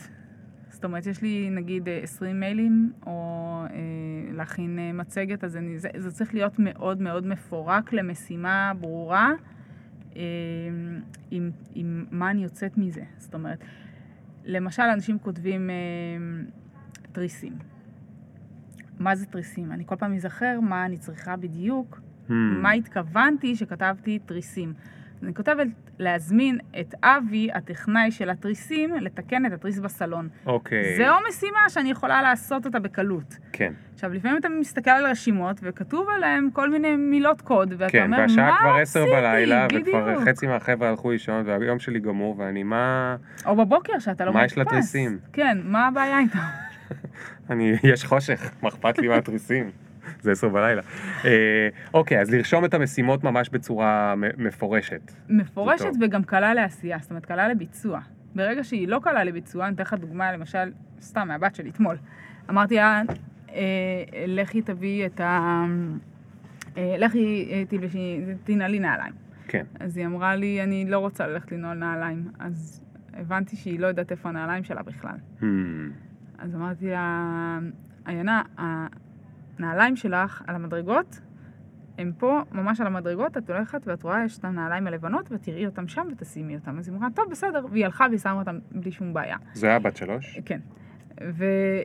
והבנתי, אמרתי, כאילו, זה בדיוק כמונו, שאנחנו, יש לנו משימה, אבל היא לא ברורה מאיפה אתה מתחיל אותה ואיך אתה מסיים אותה, אז אתה אפילו לא רוצה לגשת אליה, היא נראית כן. לך הר. נכון. למשל, לא יודעת, איזה משימה אצלך יש שהיא כזאת מורכבת? לא, אני, אני ממש עובד כמוך, אני ממש מסכים, אני יושב וכותב בדיוק לפני שהגעת, אם היית מספיקה לראות את המחשב פתוח, את אותו דבר, יש לי איזושהי משימה שאני רוצה שהיא תקרה, והדבר הראשון שאני עושה זה אני פותח גוגל דוק, שזה לאו דווקא המקום הכי טוב לעשות את זה, אבל זה נוח לי, ואני כותב כמו למפגר, אני מתייחס לעצמי כמפגר, ואני כותב כמו למפגר מה באמת אני רוצה שיקרה שם, ואז, וזה החלק הכי קשה. למעשה, של המשימה, נכון, כי, כי נכון. אחר כך לעשות אותה זה הרבה יותר קל, כי לעשות מלא. דברים קטנים. נכון. נכון, כי זה הקטע שאני צריך לחשוב, צריך לתכנן, אולי לעשות אסטרטגיה, לחשוב, היי, אין לי מישהו שיעזור לי בזה, אולי אני צריך בזה איזושהי עצה, אני לא אספיק, טה-טה-טה, אני צריך ללכת לקלנדר, להכניס לי שם את הזמן, אבל אחר כך זה לעשות אותה, זה כבר כאילו כמו... זה שטויות. זה כאילו קצת להפריד בין הזמן שאתה מפקד והזמן שאתה חייל. נכון. כי יש נחמד להיות מפקד, אבל גם לפעמים נחמד להיות חייל, כי פשוט אומרים לך בדיוק מה לעשות, ואתה לא צריך לחשוב, אתה הולך ואתה עושה את זה, ו... וזה ברור והכל מה... טוב, כן. כן, נכון, אבל גם בעניין הזה, עוד פעם, יש גם את הבלת"מים כל הזמן, כן. ו- וצריך לשים אליהם לב ולשים גם מקום לאכול ולשתות, והזמן הגעה ממקום למקום, אנשים נורא מתעלמים מזה. Mm, זה אנחנו טיפ חושבים שהם מעולה. משתגרים כאלה, טוב, שגר אותי לשם, שגר אותי דיפ לשם. מי אפ, סקוטי. כן, בדיוק, ואני תוך שנייה אה, שם. כאילו, לא, כאילו, או, או לא להתייחס לסיפור הזה של אוכל ושתייה ומנוחה, או זמן אה, אה, בין לבין. כלומר, את... אה, לא נורא. אני אספר לכולם מה קרה. כן. היה לך איזה אה, רטט בטלפון שהיה מרוחק, אבל תפסת אותו ופשוט זרקת אותו על הקיר, אני לא יודע לאן זרקת אותו, כאילו מה, שירטוט לו שם. לא נורא. שירטוט לו שם שיישבר, אני בדיוק רציתי לקנות אה, טלפון חדש. אה, אז איפה היינו? אה, זה הסיבה שטלפון זה רע, כי זה מוציא אותך מה... נכון, זה. אז זהו, אז אמרנו גם המעברים וגם הבלת"מים וגם לא, אין נכון. לנו זמן אה, לשתות אה, ולאכול זמן לשתות ולאכול. ולנוח, ו- ו- ולנוח. ולנוח. כן, לנוח. יואו. אימהות נורא מתעלמות גם מזה, כן. שהן צריכות לנוח. למרות שבסוף הן נחות. אה, אלו, הן. קורסות, הן קורסות. לא, זה תלוי, תלוי. באימא, תלוי באימא. יש את אלה שנחות ואז יש להם רגשות אשמה. כן, כי ויש את למה אלה? שקורסות, מה את נחה? יש לך את כביסה. על הספה, איך את נחה? כן. יש כלים בכיור, איך את נחה? כאילו מישהו, הכלים כאילו צועקים עלייך, מה כן. זה? אז את, אה, אני, אני רוצה להגיד שאתה לא בן אדם, אה, או הורה, או בן אדם רע, אה, אם יש לך כלים בכיור. כלים בכיור, או שאתה החלטת שאתה לא עושה היום משהו. והילדים גם יאכלו פיצה שהזמנת, למרות שאת בעניין של אוכל בריא. כן. אז יום אחד הם יאכלו פיצה, הכל בסדר. אנחנו, ההורות, ההורות לא תלויה אה, בשום דבר. אתה הורה טוב, כי אתה הורה טוב, נקודה. אתה רוצה את טובת הילד שלך, אתה עושה את המקסימום בשבילו, כן, נגמר הסיפור. אין דיונים פה. רגע, לא, זה נורא בלבל אותי כל מה שאמרת עכשיו. אתה אה, רוצה, נגיד, שהילדים שלך יאכלו נורא בריא. נכון. נכון? עכשיו, אתה גם רוצה אני להיות... ספציפית לא, אבל נגיד שהייתי רוצה. נגיד שהיית רוצה. עוד לא- עוד לא בטח. גיבשתי, עוד לא גיבשתי מחשבה. לא, היא דווקא... היא יותר, אה, היא זה? יותר אוהבת ג'אנק פוד ממני אפילו. כן? עוד לא עוד לא גיבשתי מחשבה. אז אה, למשל, אם אתה רוצה, זהו, שילכו לישון מוקדם, או שהבית יהיה מסודר. לא, אבל דווקא שה- אוכל זה מ- אוכל זה מעולה. קטע, אוכל זה כן, מעולה. אוכל נגיד. שאני רוצה שהם יהיו... אה, בריאים כאלה וזה. כן. אז uh, אתה יכול להגיד, אוקיי, אני משתדל לעשות את זה, בסדר? אבל אם לא, והיום אני... Uh, למשל, אנשים אומרים, uh, אני עכשיו אעצור, אני אוותר על, ה, על הארוחת uh, צהריים שלי, אני אוותר על המנוחה שלי, כדי שאני אבוא הביתה, אספיק לבשל אוכל בריא לילדים שלי. כן. עכשיו, אני אישית אקרוס, אני אגיע הביתה, אני אהיה עצבנית, כי לא אכלתי, אני עייפה, כן. אני, לא יהיה לי סבלנות לילדים שלי בסוף היום, אבל לא חושבים על כל זה, חושבים כן. על רק איזה אימא אני אהיה בעיני עצמי, שאני אבוא ואני אכין להם את האוכל הבריא והמבושל שהם כן. צריכים. כן. ואני אומרת, הפוך, פספסנו פה את המטרה. המטרה היא לא רק שהילדים יאכלו בריא, כן? זה לא הסיפור. כן. הם, לא, הם או- ישרדו, הם אני אני יהיו חוזר למה בסדר. שאמרת קודם. זה- ההרגשה- זה עניין של- זה עניין של סדר עדיפויות. נכון, אני יכולה, כמו שאמרת, אבל צריך להגיד את זה באופן אבל זה אה, גם הרבה כנה. רגשות אשם גם. להגיד את זה זה בא- הסיפור, הרגשות אשם פה, שלא הכרנו אותם קודם, והם מתגנבים מהחצר האחורית, ואומרים כן. לך, לא, לא, אתה אומר סדר עדיפויות שכאילו, אתה, אתה עדיף על הילד שלך? זה מה שאתה אומר? את, את מסוגלת להגיד שהילדים המסכנים יאכלו ג'אנק כן. בשביל שאת תנוחי חצי לא, אבל את דווקא שכנעת אותי יותר טוב מזה. שמה? אני אנוח חצי שעה כדי שבערב אני אהיה להם סבלנית. נכון. ואני אשב להכין איתם שיעורי נכון. בית, ואני אקרא להם את הסיפור ולא רק את העמוד האחרון של הספר אתן לך- ויחפף. זהו, אז זה... אה, ואת זה אני אעשה אם אני אנוח ואוכל כמו שצריך, או שהילדים יאכלו בריא, והם יגדלו בריאים, ויהיה להם את כל הוויטמינים שצריך וכולי, אני בערב אהיה עצבנית, לא יהיה לי כוח לשיעורי בית, ולא יהיה לי כוח לקרוא להם סיפור. ועכשיו אני צריך לבחור. ואני ארגיש רע. כי אני לא, ארגיש... בשני הא- בשני אני האופציות אלך אני- לישון, לא, אני ארגיש רע עם האזורי מצפון, כי הייתי עליהם עצבנית. אה, נכון. ואני אבכה בלילה, שהם ילכו לישון, ואני אבוא שהם ישנים, ואני אסתכל עליהם ישנים, ואני אגיד, איזה רע, אה, איזה אימא רעה, הלוואי שהוא יתעורר בדיוק עכשיו, ואני אחבק אותו, אראה לו. כמה טובה כן, אני. אימא רעה, מחר אני אצ'פר אותם במשהו. כן. אולי אני. אקנה להם פיצה. פיצה בריאה, נטולת גלוטן. אני אתן לך סיפור על אה, סבתא רבתא שלי. היא, היו לה שמונה ילדים, והיא הייתה כל יום באה, אה, באה הביתה, נכנסת למטבח הקטן שלה, ועוד לפני שכולם היו צובעים ככה על הזה, היו רוצים אוכל, כולם באים רע- רעבים, אבל היא הייתה באה ונכנסת למטבח הקטן שלה, ואוכלת עשר דקות, ולא עניין אותה שום דבר, גדול. והיא הייתה אומרת, אני צריכה להכין אימא סבלנית ושבעה לילדים שלי. יואו, זה מדהים. היא מלכה, זה מדהים. היא מלכה, שמונה ילדים היו לה? כן. חוץ מעוד כל מיני נספחים לענייני שקשוקה. אבל אז היא בטח בישלה ככה, איזה זה. 48 שעות רצוף או משהו. לא, היא הייתה עובדת בחוץ, והיא הייתה באה הביתה ומבשלת, ואתה יודע, פעם גם היה הרבה יותר קשה, היו דברים כאילו על פתיליות, בחייאת רבאק, זה כן. לא היום אתה שם במיקרו כן. וכל מיני כאלה. אבל גם פעם הילדים לא היו מפונקים כמו היום, הם לא ידעו מה זה סושי. לא היה לא סושי, על אבל היה... נכון. לא היה להם מאסטר שף ב... זה איך שאתה מרגיל את הילדים. בסוף היום. סוף היום זה איך שאתה מרגיל אותם. ואם אני אומרת לא לילדים היה שלי, היום שעור." אין אוכל חברים, יש פיתה עם חומוס, אם מישהו מכין שקשוקה, שיכין גם לי. אז הם מכינים, הם מטגנים שניצלים, הם עושים זה, הם- והם אוהבים, כאילו, באמת הם אוהבים. אנחנו בסוף שבוע, כאילו, מבשלים לשבת וזה. אחד מטגן שניצלים, אחד אה, מכין עוף בתנור, אחד זה, הם אוהבים את זה, זה לא שהם... תשמעי, אם אה, יש לכם זה- ספיירים תשלחו לי, אני... עושים משלוחים, מה זאת אומרת? אוקיי. נשאר לנו זמן לדבר אחד אחרון. קופץ לך משהו אחד אחרון שעוד לא דיברנו עליו? וואו, יש אה, כל כך הרבה, אבל בעיקרון אני חושבת שהרגשות אשם זה משהו שהוא מאוד מאוד אה, אה, הורי. כאילו זה משהו שלא תמיד אנחנו מכירים אותו בתור אה, הורים צעירים, ופתאום זה מתגנב, וכל הזמן אנחנו גם מודדים את עצמנו לעומת הורים אחרים. אז קודם כל, כל השקרים האלה של מה שאנחנו רואים בפייסבוק, באינסטוש, בוואטסאפ, שהורים מספרים על עצמם, כן, אה, ג'ויה שלי אוכלת רק זה וזה, גאיה שלי אוכלת אה, ככה, הילד שלי הוא רק אה, זה, אנחנו לא נותנים לו זה וזה, הוא קם ככה. בחייאת שחררו. אתם ההורים הכי טוב לילדים שלכם, ואמרתי את זה גם קודם, ואני אומרת את זה כי זה נורא נורא נורא חשוב. אתם קיבלתם את הילד הזה, אז כנראה שאתם ההורים הכי טובים שיהיו לו אי פעם, מכל ההורים האלה בגלקסיה. אתם הכי שלו, והוא מותאם לכם. גם כאילו ב vibe שלכם וגם בזה, הוא גדל אצלכם, הוא שלכם, אתם תהיו הכי טובים. תפסיקו למדוד את עצמכם יחסית להורים אחרים, יחסית לתפקיד שהיא התקדמה ואת נשארת מאחורה, או יחסית לאיזה אבא הוא או כמה הוא משקיע, ואיך הוא מעורב ואני לא, או זה, זה, שאתם, זה המקסימום שלכם. אתם שואפים ליותר, סבבה, תשאפו ליותר, אבל תפסיקו להלקות את עצמכם, כי זה, זה רק מוריד. גם מבחינה אפקטיבית, זה לא, זה לא מקדם אותנו. גם, דרך אגב, זה גם קשור בכלל לעבודה. ככל שאנחנו מלקים את עצמנו יותר, אנחנו מספיקים פחות. כן. אנחנו בבאסה על עצמנו, אז אנחנו אומרים, טוב, נו, כבר לא הספקתי היום כלום. יאללה, כאילו... את היום זה- נחפש. זהו, היום כבר זהו, היום הזה גמור, אני... זה כמו בדיאטה.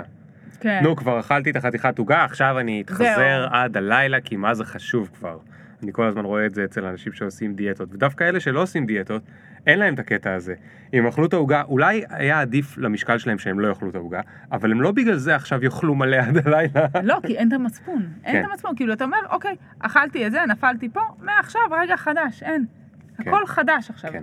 מעכשיו יש יכולת בחירה כל אז הזמן. תני לי בכל זאת טיפ אחרון לניהול זמן. טיפ אחרון לניהול זמן, כל הזמן להבין שהדברים משתנים. הסדר עדיפויות... עכשיו סיבכת אותי בכלל. הסדר עדיפויות משתנה. משנה לשנה.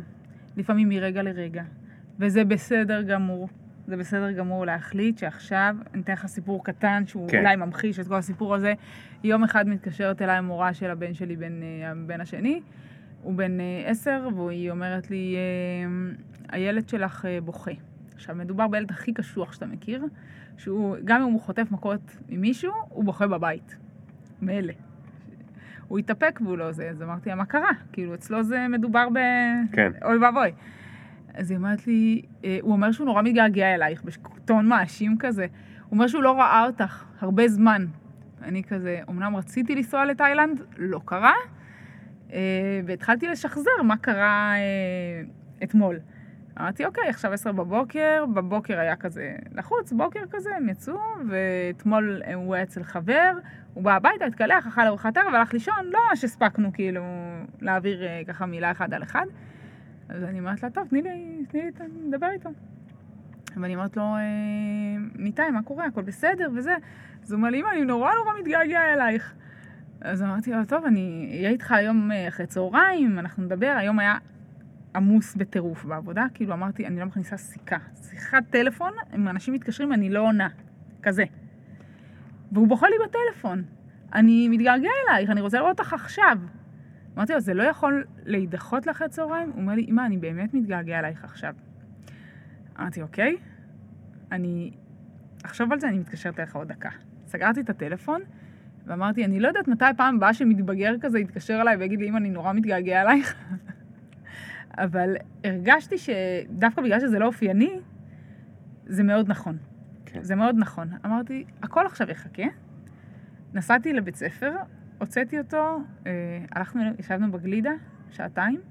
סיפר לי את כל מה קרה בכדורגל, ומי החברים שלו, ומה קרה עם הזה, וכל מיני כאלה. אה, החזרתי אותו לבית ספר, כל הסיפור הזה לקח כמעט שלוש שעות, להוציא, להחזיר, זה, גלידה, עניינים. אבל אה, זה משהו ששינה כאילו את כל היום שלי, את כל הסדר עדיפויות שלי, והרגשתי עם זה אחלה, כי אמרתי, זה מה שהוא יזכור בסוף.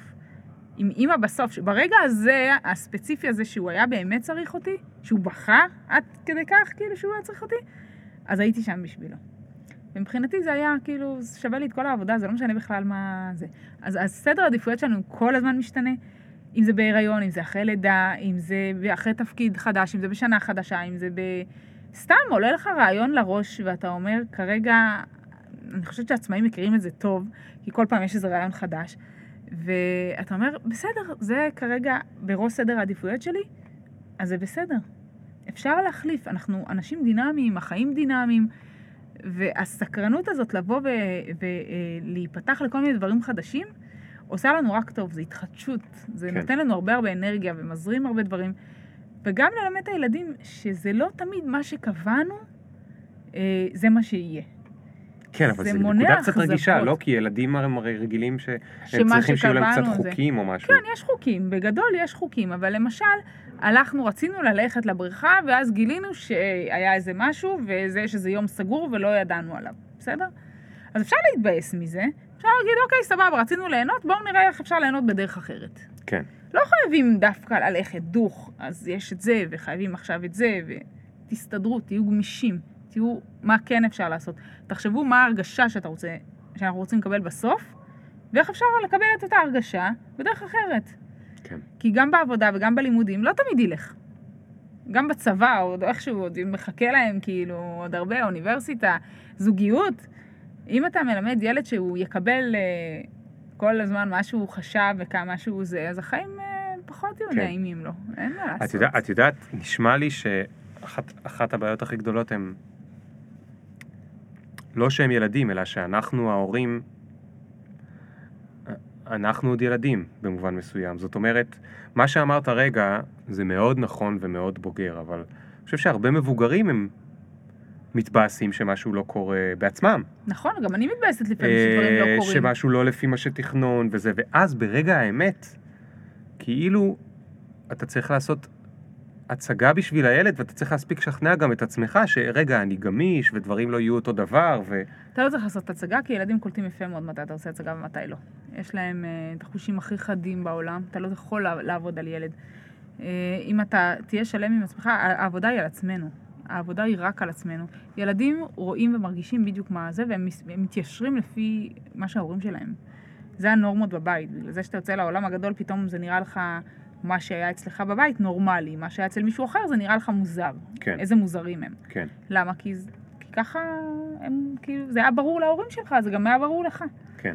אבל אם אנחנו עובדים על עצמנו ואומרים, אוקיי, אה, אני למשל, אתמול אה, יצא לנו ככה שקבענו, ואמרתי לבעלי, הוא היה צריך לנסוע לירושלים, אז לא היה מישהו יוציא את הילדים היום, והיה לנו יום הסתגלות וכל מיני זה.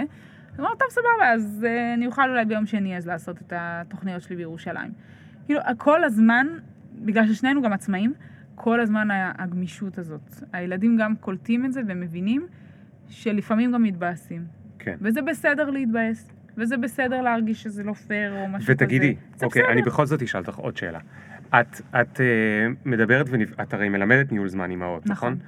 אז את מדברת ונפגשת גם, ואז בטח מלא אימהות אומרות לך, יופי, חוכמה גדולה, את עצמאית, אבל אני שכירה, מה אני יכולה לעשות עכשיו? אני תמיד אומרת, להיות עצמאית זה פי אלף יותר אה, קשה.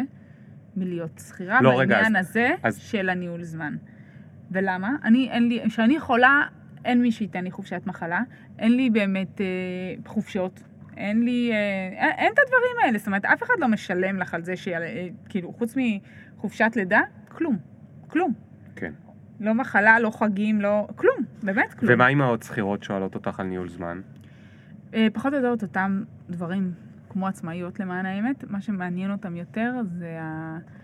אה, זה איך להיות אימא יותר טובה ולנסות להתנהל נכון בין העבודה לבין, ה...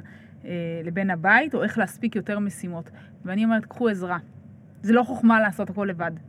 מה שבאמת רק את יכולה לעשות, רק את יכולה לעשות, תעשי רק את, כן? אבל יש דברים שלא רק את יכולה לעשות, כן? הכביס, למשל הרצפה, לא אכפת לרצפה מי ישטוף אותה, הכביסה לא אכפת לה מי, מי, מי, מי יקפל אותה. קחי עזרה, קחי נערה בת 15 שתקפל לך כביסה, זה לא יהיה פיקס כמו שאת רוצה, סבבה, תזרמי, תתגמשי, הכל בסדר, כאילו, לא קרה שום דבר. להנמיך ציפיות, באמת, בעניין הזה הרבה פעמים צריך להנמיך ציפיות, ורק הדברים שבאמת באמת עקרוניים לנו, לעשות אותם בעצמנו ולעשות אותם כמו שאנחנו אוהבים. אבל כל השאר, אם אנחנו לא, אתה יודע, אם, גם, גם, מה, גם, גם בזוגיות, אם אתה מצפה להכיל, איך שחשבת ואיך זה, זכור שיש עוד צד. יש עוד צד פה, ויש עוד צד לעבודה, ויש עוד צד לאנשים אחרים שאתה עובד איתם, וכל אחד בזה, מנסים לראות איפה הפאזל הזה כן יכול להתחבר. אם... זאת אומרת, כן. גם, גם עם הילדים, איפה הפאזל כן אה, זה. לפעמים מספיק שאתה אומר לבן אדם, אני רואה שקשה לך, או אני רואה שמשהו מבייס אותך, זה מספיק. זה כאילו, האמפתיה הזאת, זה מספיק, הם לא צריכים יותר מזה. והם גם, זה נחמד, כי הם גם לומדים להיות אמפתיים אלינו בסוף. כאילו, גם הקולגות שלנו, וגם הילדים, וגם הזה, הם, הם רואים והם כאילו... כן. הם, הם לומדים ל, לראות אותך גם, וזה מגניב לגמרי. לינדה, אנחנו חייבים לסיים. אוקיי, אני מאוד מאוד מאוד אוהב את הגישה שלך. אה, איזה כיף. אני חושב שדיברנו על הרבה דברים אה, חשובים. אמנם בחלקם זלגנו כאילו מניהול זמן לדיבור כללי על הורות, אבל, אבל בסוף זה הכל באמת מתחבר, כי הרבה פעמים שיש לנו ב- בג'ולט כאלה ימים של... אה, מגיעים כל פעם עובדים חדשים, ואז פעם בחודש או בחודשיים יש כזה אה, כמה דברים שעושים להם ביחד. לא משנה מי הגיע מתי. ואז יש את החלק שאני נפגש איתם, והם כנראה כבר שמעו, או מישהו אמר להם וזה, שאני קצת אה, חולה על ניהול זמן. ותמיד בסוף, אם אני צריך לבחור מילה אחת שאני מתאר בה מה גורם לניהול זמן טוב, המילה היא עדיפויות. זה באמת האני מאמין שלי. אני חושב שהכל מתחיל, לא נגמר, אבל הכל מתחיל בעדיפויות. אחרי זה דברים מסתדרים ויש טכניקות איך לעשות את זה, נכון. ויש זה, ואת יודעת, אה, אה, התראיינתי אצל אה, טומי ברב מסופרטולס, הוא ראיין אותי על ניהול זמן. אז uh, הוא שאל אותי באיזה כלים דיגיטליים אני משתמש, ואמרתי לו, מי אכפת? מה זה משנה? מחברת, או טרלו, או אסנה, או... אני זה לא כל כך משנה. מתחברת לזה, אתה לא מבין? הדבר הכי חשוב זה העדיפויות, וברגע שאתה מבין מה העדיפויות, שזה באמת דורש גם אה, הבנה מהסביבה, או שאתה תחנך את הסביבה, זה דורש הבנה והכלה של עצמך, זה דורש בעיקר להגיד, זה יותר חשוב לי מזה, כלומר, אם זה ייפגע, אני מוכן לשלם את המחיר. וכמו שציינת, יש פה דברים יפים של עדיפויות יכולות להשתנות בזמן, הן יכולות להשתנות על פי אנרגיות, אה, ואז כשמבינים את זה, אחרי זה, החצי השני הוא כבר יותר טכני. ואת זה נכון. באמת אפשר ללמוד בכל מיני מקומות, וטבלאות, וכלים, ו whatever, אבל זה העניין הכי אה, כבד, ואני חושב שעליו דיברנו רוב, ה, רוב הפרק, ובגלל זה היה לי ממש מעולה. אז תודה רבה. תודה רבה לך. אה, אני מאחל לכל ההורים אה, שנת לימודים נפלאה, אה, מאוד מאוד מאוד. שיעור אה, רגועים. תהיו רגועים, אני לא יודע איך Mm. עושים את זה, אבל תהיו רגועים. כאילו, כן, אני אוקיי, אני אולי יכול לעשות, אני לא מדמיין את זה. רגוע עם חמישה ילדים, אבל את כנראה הוכחת שאפשר. אה, אפשר, תהיו רגועים עם חמישה ילדים, או עם שישה. או עם שמונה. תזכרו שילדים זה שמחה, זה שיר שנכתב בציניות. ועם זאת ילדים יכולים להיות שמחה. אה, שיהיה לכולם אה, קל במסגרות וגם למי שאין לו ילדים במסגרות וגם למי שאין לו ילדים, שיהיה לכם אה, נעים בפקקים או איפה שאתם לא שומעים אותנו. ומקווה שלמדתם הרבה על ניהול זמן גם אם אין לכם אה, ילדים או אם אין לכם בעיות עם אה, ניהול זמן.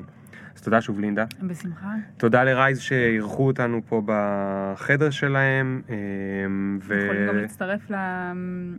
אה, גם לקבוצת פייסבוק של ניהול זמן לאמהות. נכון, המלכה אם ניהול זמן לאמהות. נכון. אה, וגם אה, באדף, לינדה מרשל. אז אנחנו נשים את הלינק. בפודקאסט. יהיה לינק ל- ללינדה, יש לה עוד מיליון דברים שהיא לא הספיקה זה, אני יודע כי היא כתבה לי באימייל.